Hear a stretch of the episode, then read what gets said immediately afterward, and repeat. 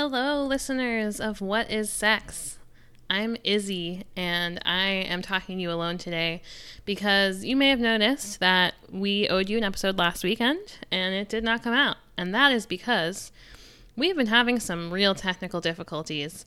The last episode we recorded that was supposed to come out last week had Zoom issues from recording remotely, it had microphone issues, it had echo issues, and Rebecca and Mike Morangelo, our incredible, incredible tech helper, uh, have been working really, really hard on it, and it still just isn't ready.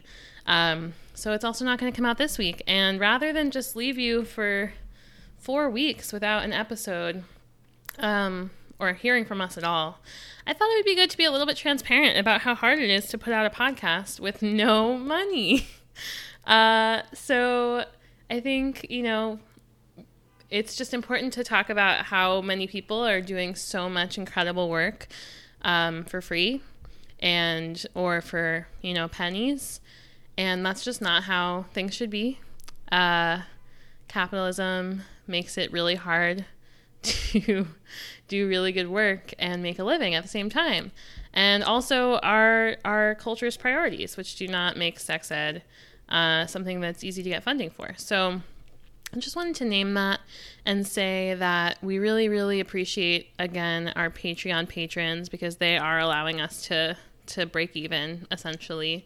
Um, and I just want to thank Rebecca Klein and Mike Morangello for the hours that they've put into editing this podcast and making it sound good.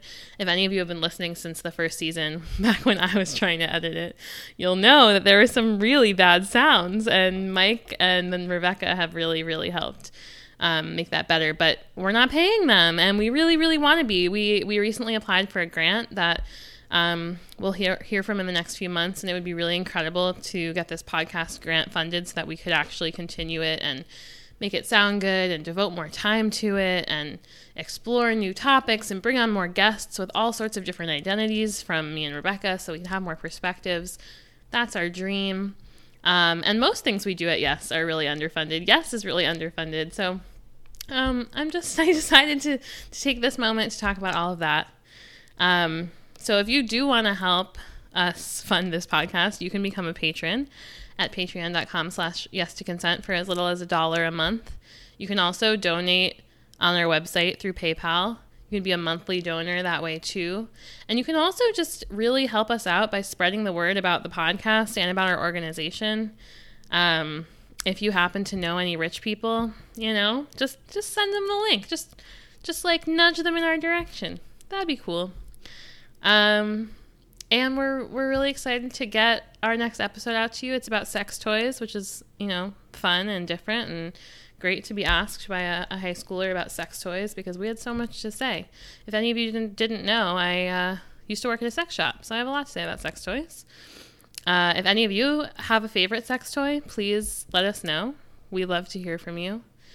Um, and I think I'll just leave you with one uh, conversation about consent that I had recently with a with a young person.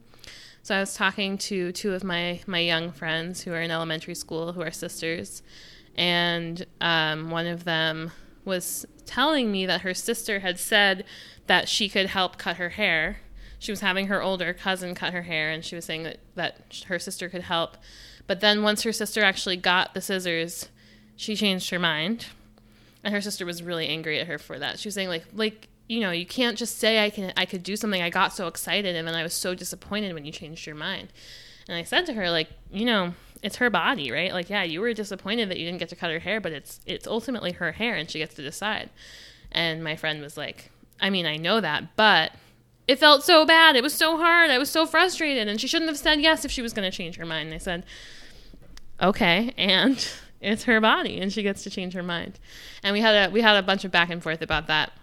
And I think that was just a really nice moment to, um, you know, really remember how important it is that consent can be taken away at any point and how bad that can actually feel to the person who feels like they're being rejected or let down, even when it's not about sex, you know.